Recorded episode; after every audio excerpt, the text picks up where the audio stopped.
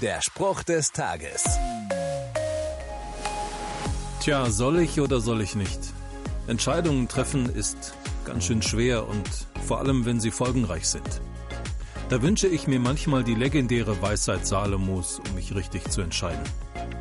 Tatsächlich bietet Gott uns so einen Weisheitsbooster an. Im Jakobusbrief steht, wenn es aber jemandem unter euch an Weisheit mangelt, so bitte er Gott, der jedermann gern und ohne Vorwurf gibt. So wird sie ihm gegeben werden. Gott weiß, dass wir oft keine Peilung haben. Und er macht uns keinen Vorwurf daraus, sondern bietet seine Hilfe an. Fände ich klasse.